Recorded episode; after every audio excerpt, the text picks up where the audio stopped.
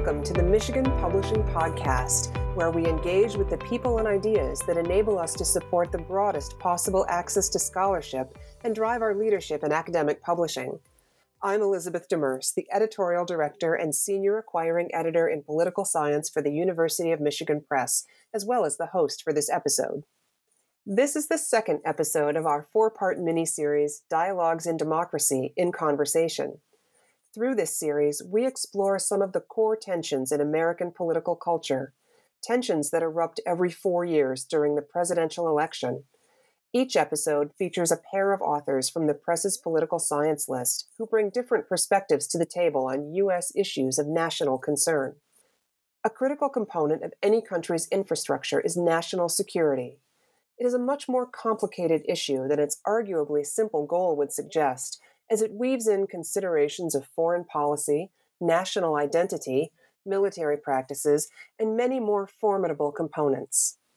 On today's episode, I'm thrilled to be joined by Ben Rohrbaugh, author of More or Less Afraid of Nearly Everything, and Zachary Selden, who wrote Alignment, Alliance, and American Grand Strategy both titles explore pertinent topics related to democracy and American culture, and I'm so excited to speak with these authors about their work and their relevance today. Ben Rohrbaugh is a fellow in the Central America and Mexico Policy Initiative at the Robert Strauss Center for International Security and Law at the University of Texas. He is also the co founder of Lantern UAS, which develops systems to scan cargo containers using aerial drones and a partner at the consulting and training firm Border Works Advisors, LLC. His book, More or Less Afraid of Nearly Everything Homeland Security, Borders, and Disasters in the 21st Century, examines the political discussions surrounding Homeland Security. Zachary Selden is an associate professor of political science at the University of Florida and the author of Alignment, Alliance, and American Grand Strategy. In the book, Selden makes the case that foreign policy focused on maintaining American military preeminence is in the best interest of the U.S., despite calls for retrenchment and restraint. Ben and Zachary, thank you both for joining us today. Thanks very much, Elizabeth.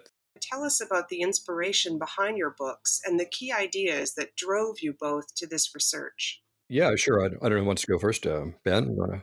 Zach, you go ahead, please. Sure. So for me, I mean, this started up when I was working for the NATO Parliamentary Assembly. This is going back to 2003 or 2004. And at that time, there was a lot of discussion in the academic community about sort of the overreach of the United States, dealing with the, the war in Iraq and all that. And from a liberal perspective, people were saying, you know, this is forcing a lot of states to sort of draw back from cooperation with the U.S. From a realist standpoint, there were a lot of academics saying, hey, what we're seeing is the beginnings of balancing against the United States, you know, something we hadn't really seen much of before. But I was getting something very different because a big part of my job was dealing with sort of countries on the, the hinterlands of NATO, you know, that weren't members, some wanted to be members. And I kept finding myself as sort of like the American representative, you know, at these dinners and receptions and whatever else, getting kind of buttonholed or pushed up against the wall by members of parliament from these different countries and people in the foreign ministry saying, hey, what can we do to be better partners with the United States? How do we sort of demonstrate that we can tie ourselves in closer with the US and be cooperative partners with it? And well, this is kind of strange. I mean, I'm reading one thing in the academic literature, I'm seeing something very different on the ground, what's what's going on.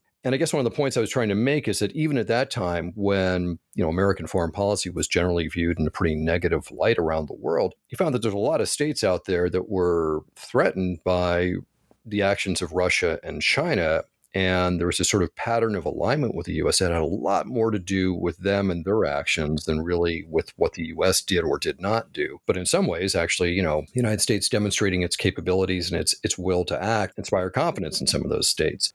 You also find that not all of the states want to be formal allies of the United States, and that got me thinking about sort of the the spectrum of alignment of the things that states do below the level of being formal allies that often ties them to the U.S. in a, a way that's very beneficial to us. So, you know, a lot of them don't necessarily want to be formal allies because that's going to alienate Russia and China. But at the same time, they want to demonstrate they're good partners for the US. So they do lots of things in terms of providing basing opportunities or, you know, in the case of the time that I was working, providing significant contributions in Afghanistan. And all this has big, big cost savings to the United States that makes it easier for the United States to maintain its predominant position at a manageable cost. So that's kind of what I was getting to. And from there, it kind of talks about sort of a, a grand strategy for the United States that would involve what I call sort of an alignment based hegemony, where you, you recognize those contributions and you work with them and you leverage them in ways that um, going out into the future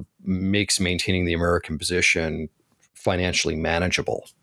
Great. And, and I'll go ahead I came to writing this book and, and doing this research on a, on a, little bit of a different path. I was um, working on political campaigns actually, and spent about four years from 2004 through 2008 doing political campaigns, and had the um, unusual and fortuitous experience of finding myself on a winning campaign um, when Barack Obama became the president and had an opportunity to come into the administration. And at the time, I began working at the White House and was helping people move from campaign to, to different policy jobs. And so I was very lucky to have an opportunity to sort of choose where I wanted to go.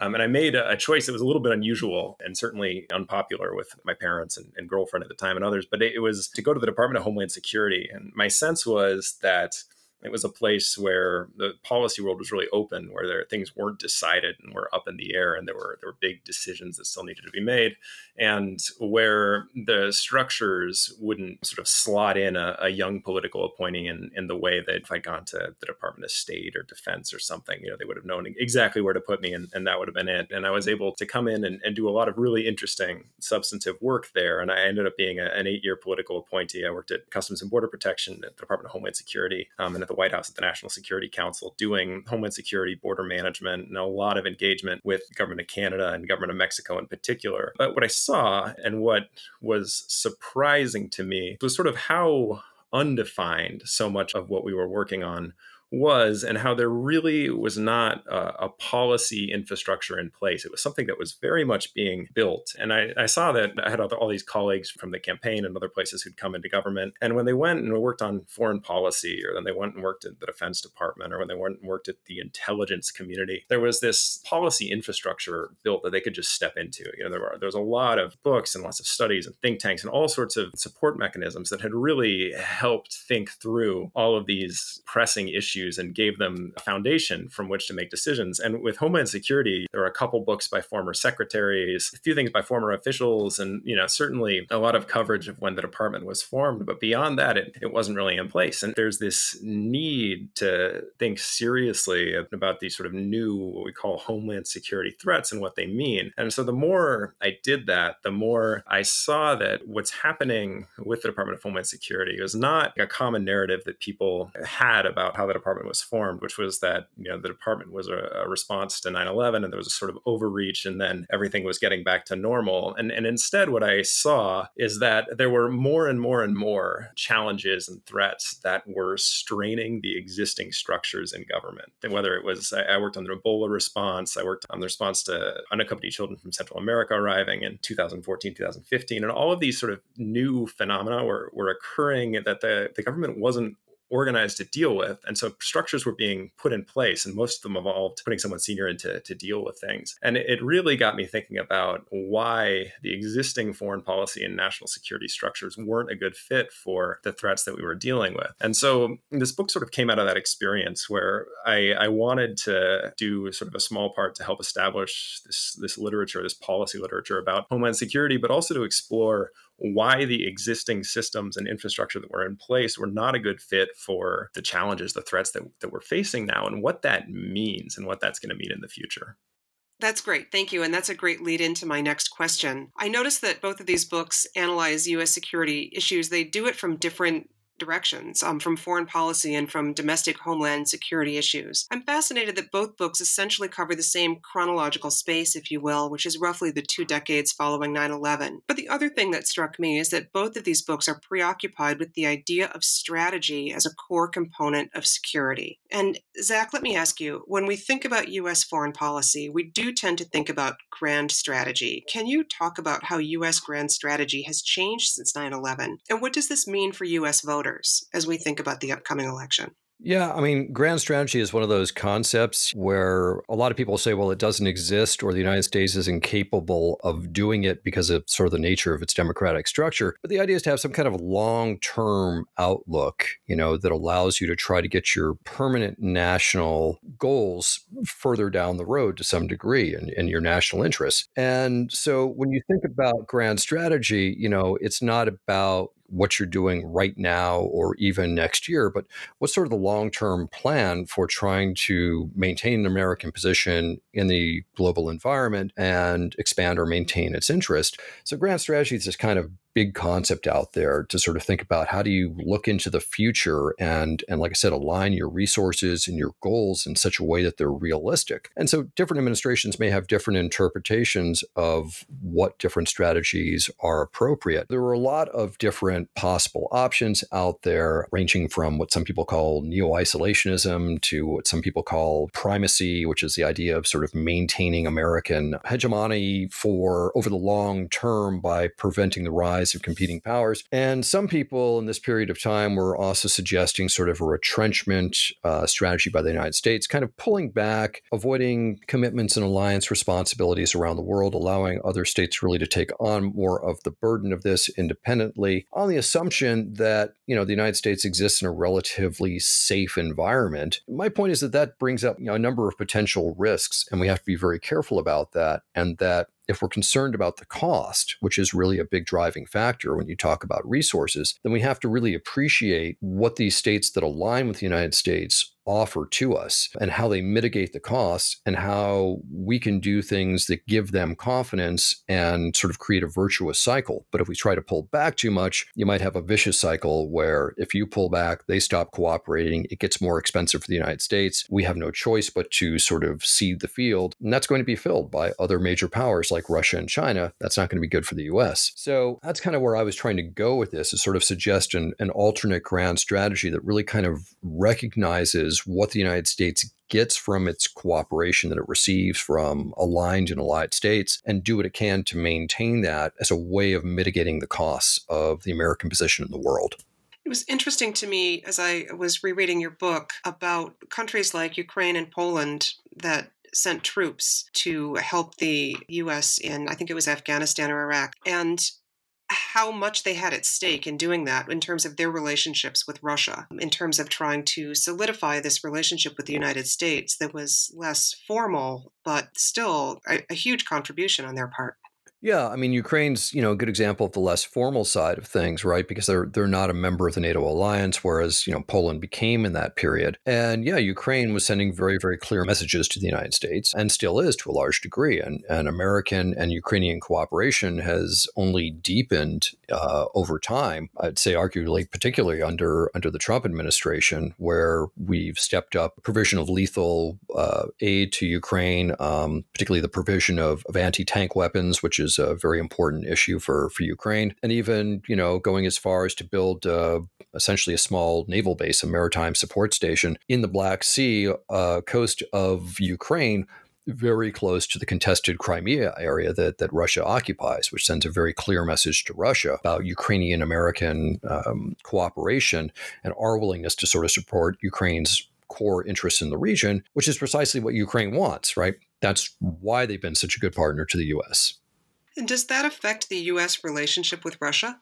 Uh, yes. I mean, it sends a very distinct message to Russia about our desire to support the, the independent states of the region and prevent uh, more Russian expansion of influence. The United States has been doing that in the Baltic states as well Lithuania, Latvia, Estonia, and that sort of started in the Obama administration as sort of a what they called a, a reassurance initiative to try and bolster those countries, and uh, that involved moving certain amounts of U.S. troops to that region. But that's increased over time in this this current administration in terms of the number of exercises, the kinds of exercises that are very clearly directed against um, the sorts of operations that Russia tends to try, and also a massive exercise in moving heavy military equipment quickly from the continental United States to that region just to show we could do it. It was the largest exercise of its kind since the Cold War. And, you know, th- those messages are not lost on Russia. So, yeah, I think those are all important indicators.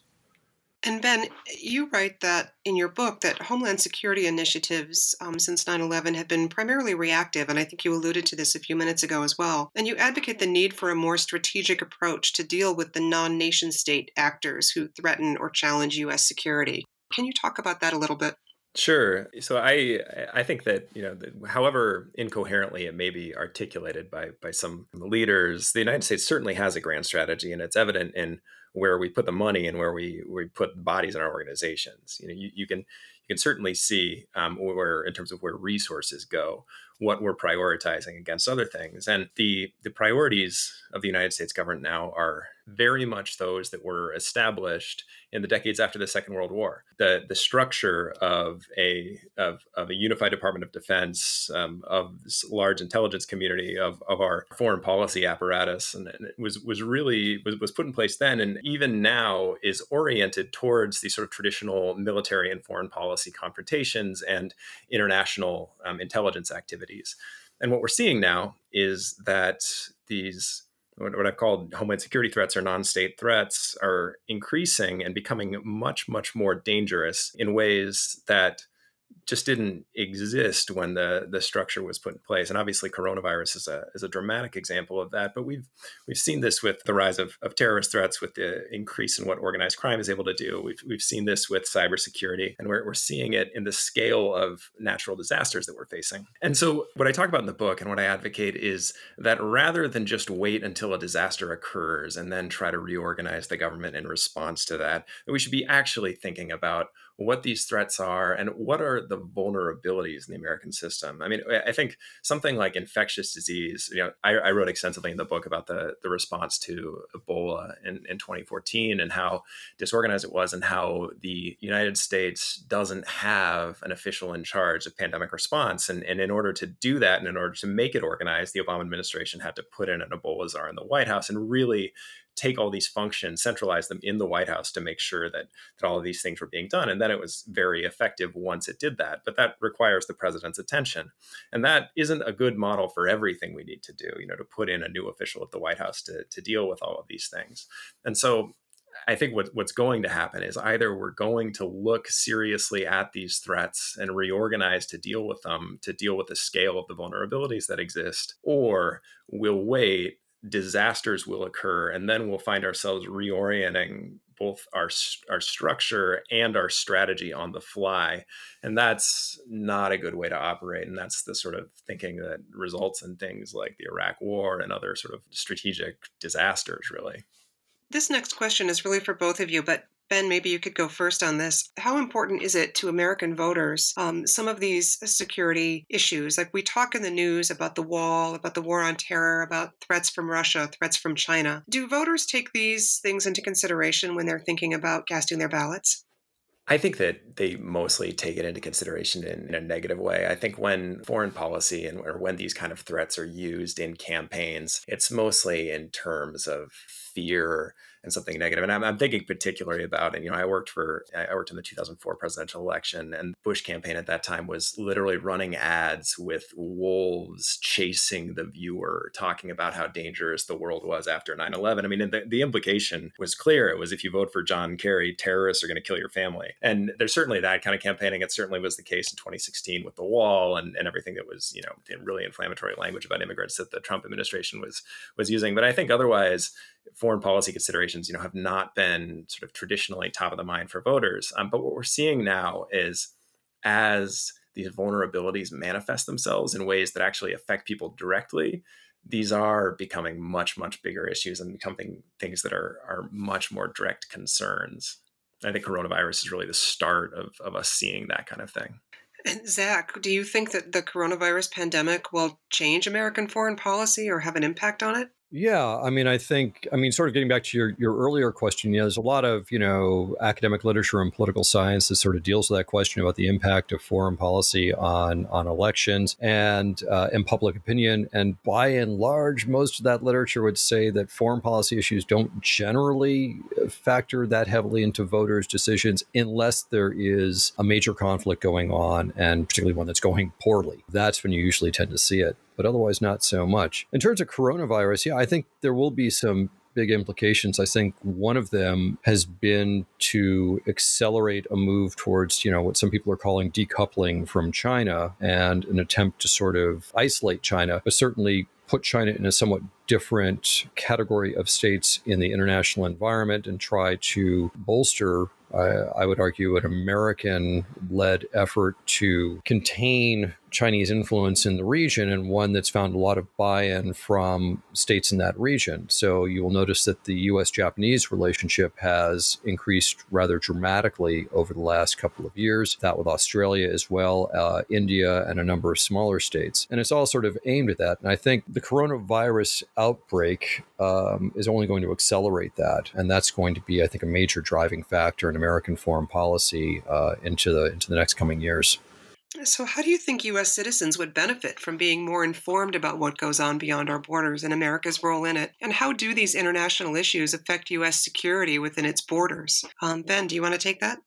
Sure. I think the change we're seeing is that it's becoming increasingly impossible to ignore these international issues.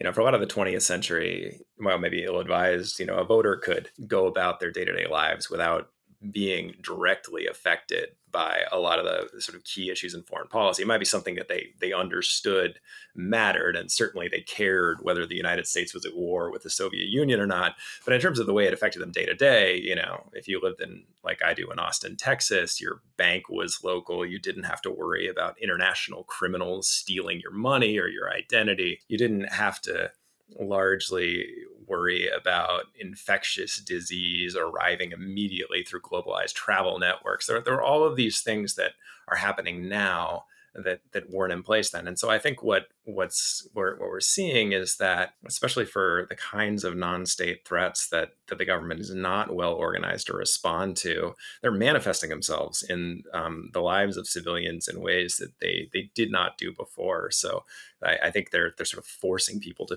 pay attention to them and um, in in ways that that just hadn't been the case in the past. I mean, I, I, tend to agree with Ben. I mean, I think you know the international has a, a nasty way of impacting onto the domestic, especially in a, a, globalized world and a globalized economy. I mean, there's you know, it becomes very, very difficult um, in an American economic environment where so much depends on international trade and an exchange that you can you, you simply can't sort of ignore what affects the the flows around the world um, economically. And obviously there's a lot of political and security issues that affect that as well. So i think you know in terms of how do you sort of try to educate citizens or bring these issues to people's attention in a way they can absorb you know that's that's a constant um, issue i guess for people like me who who teach these issues at the university level right? How do you engage with with students students um, who are just sort of you know part of that population and going to go off hopefully into responsible careers and and and be responsible adults later on? How are they going to internalize all this? And i think you know it really requires sort of connecting these issues to things that interest individuals on a more day-to-day basis. And you know it's i think very simple to connect their ideas of pros- you know general prosperity security to some of these international issues. You know eh, things are connected right? You can't just sort of neatly carve these things into into distinct and separate boxes and Zach, I think that the um, pandemic has really exposed some of those relationships. Can you talk a little bit about how the pandemic might affect U.S. relationships with its allies and or its unofficial allies in Asia or Europe?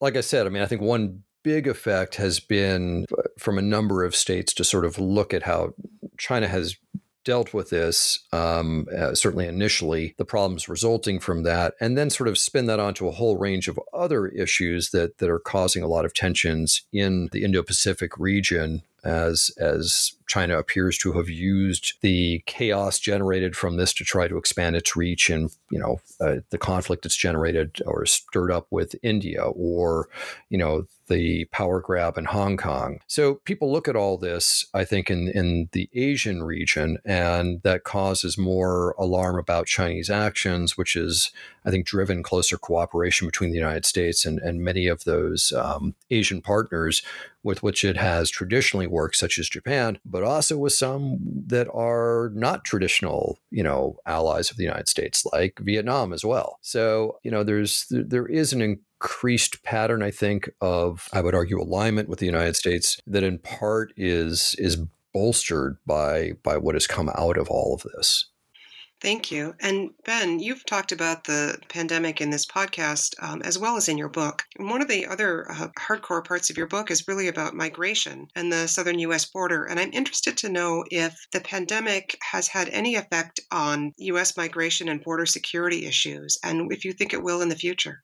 Sure, it's it has had a dramatic effect on the borders. They've, they've been closed to all except what they call essential travel, which is is largely just the movement of of goods back and forth. And it's not, and, and then the Trump administration has separately used that as an excuse to uh, effectively cut off any kind of migration. Um, right now. In terms of the longer term effects, though, I, I, think it'll have a profound change. And what we've seen is that, that the trend, and the trend I talk about in my book with migration, is that it's shifted from something where uh, a process where countries just react when people arrive and then figure out you know what what they're going to do where are these people from do we allow them to stay do they meet humanitarian requirements what you know or do we do we return them to something where you, you, people have to or, or, officials have to look at sort of the whole chain of movement and they have to look at look at these phenomena in ways that are are much more from you know where where migrants leave where they're going what um, what are the travel networks that are moving them and um, where where the demand is going to continue. And so i think as authorities adjust to this, there's going to be a big push for health related travel screening for ways to figure out where people have been, if they've been. Um, if they're in places that are likely, where it's likely they could have been infected, um, where they've previously been been screened, if people have had previous tests, and how that information can be shared, um, and then also um, screening for indicators that people could, you know, things like temperature checks and other things to for indicators that people could be carrying diseases. And so there's going to be this big push for all sorts of additional levels of screening. But then of course that'll come up against both privacy concerns and just the the general um, challenge, which is is having you know coordination among independent nation states on migration when it's an issue like a like a pandemic disease that affects all of them, where they they all have an interest in making sure it doesn't spread internationally. Um, but where there isn't any kind of authority um, in between them other than voluntary cooperation that can um, cause them to, to work together. And, and that's something where, uh, you know, like Zach mentioned, the relationships between the United States and China, where it's, it's particularly difficult, where there, there isn't a lot of trust, where there isn't a lot of willingness to share information about potentially infected people and travelers, and where, you know, the kind of, of cooperation that would really be necessary to ensure that modern globalized travel flows don't involve movement of uh, pandemic diseases is just, is just not in place. You talk in your book a little bit about the relaxation of travel visas over the past 20, 30 years. And as Americans, I know we have a lot of freedom to travel around the world. Do you think this will change in the next decade? Well, it certainly changed in the near term where we're, we're not able to travel anywhere. But yeah, I think health screening has not traditionally been a, a, huge part of visa issuance. And I think that now it will be. People will be very, I mean, it, it is, it, it, has been for, for sort of certain select populations from certain places where there are known outbreaks. But I think it's going to be the, you know the expectation should be that it'll be much more important where people will be much more interested and a lot of countries will frankly be much more invasive you know if you're going to arrive in a country. I mean right now there are a lot of countries that require quarantines yeah you know they'll certainly could require testing and other things um, that uh, you know are not traditionally things that the travelers have been subjected to. But but i think that right now and the key thing is that there is there's really no situation in which you know your average citizen of the developed you know of the developed world has fewer rights than when they're crossing an international boundary. You know people can search your laptop search your phone. There's all sorts of things that they can do that they would not normally be able to do unless they had you know you were suspected credibly of, of having committed a crime. And and it, yeah i think that there's there's likely to be a, a big increase in in travel screening whether through technological responses or just other sort of, like I said, more invasive kind of testing or questioning. Thank you. So, Zach, if you had to pick one takeaway from your book that American citizens should keep in mind as they vote in the 2020 presidential election, what would it be? Uh, well, that's a good question. I think you have to sort of look at the international environment and make a decision of what do you think that portends for the, the near future, for the next four to eight years, and what sort of candidate best fits your ideas of how you want that situation to be managed. So if you view it, you know, as I think a lot of people in the current environment do, as one where the emphasis should be on managing great power competition that is, you know, US relations with China and Russia, and both trying to establish this very complex, sort of delicate balance between engagement and deterrence, between giving confidence to allies and allied states around those states, um, while at the same time not threatening regional powers like Russia and China into positions where they feel compelled to, to, to act violently. That's a very delicate dance, right? And so I guess you have to look at, you know, the track records of, of the individuals here, what they're saying about that and how they would handle it, because that's, you know, that's probably going to dominate the landscape of international relations over the next four to eight years. And, you know, that can easily spill into either that can either be a managed situation that avoids spilling over into conflict or one that spins out of control. So, who do you think is going to manage that best? Given what they say and what they do. That's where I would come out. Great, thank you. And Ben, if you had to pick one takeaway from your book that American citizens should keep in mind as they vote in the 2020 presidential election, what would it be? Sure, and um, you know, I, I, was an eight-year appointee of the Obama administration, so my my my opinions about my opinions about the current administration are going to be pretty pretty obvious. But in, just in in terms of the book, the takeaway from the book I'd want to leave with listeners is that the Trump administration has pursued a nationalist response to basically everything it's been confronted with internationally and with security issues, and they've they've focused on the kind of 20th century nation state response to basically everything that you know would have been more predictable and normal in the 20th century and, and this is in terms of migration it's been well we're going to close the border this is in terms of this is in terms of disease where again it focused on things like travel bans this is in terms of cybersecurity where they've, they've you know done some trying to indict and prosecute cyber criminals but it is all the sorts of things that the tools that we used for for 20th century challenges. And so what i what i would what i would emphasize is that against 21st century non state threats, the sort of things I describe in my book, that kind of strategy won't be successful.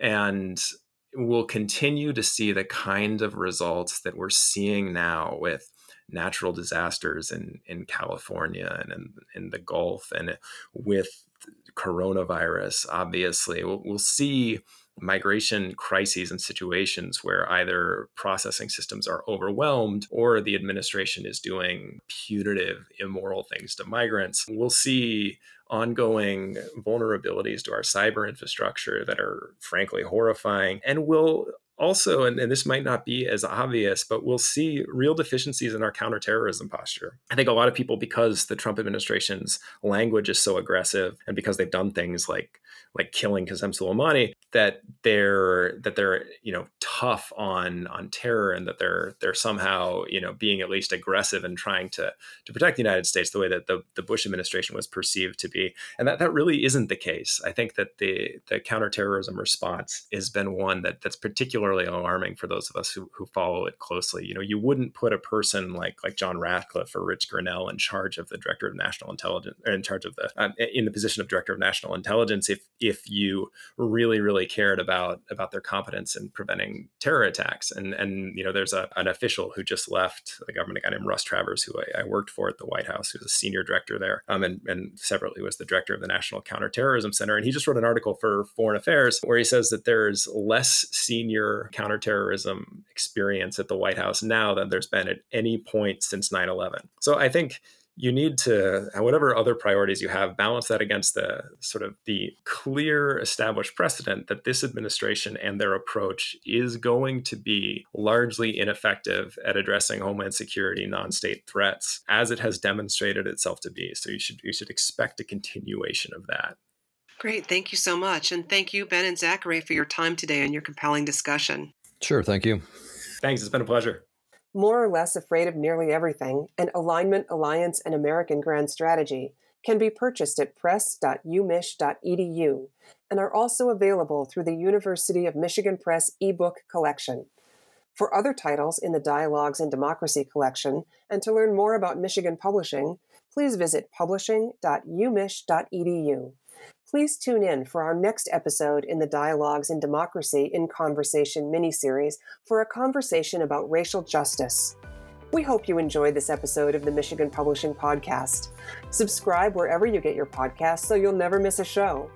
You can also follow the University of Michigan Press on Facebook, Twitter, Instagram, or LinkedIn for posts about episodes and other relevant content about our work. This podcast was written by Jillian Graham and produced by Teresa Schmidt with the support of Michigan Publishing at the University of Michigan.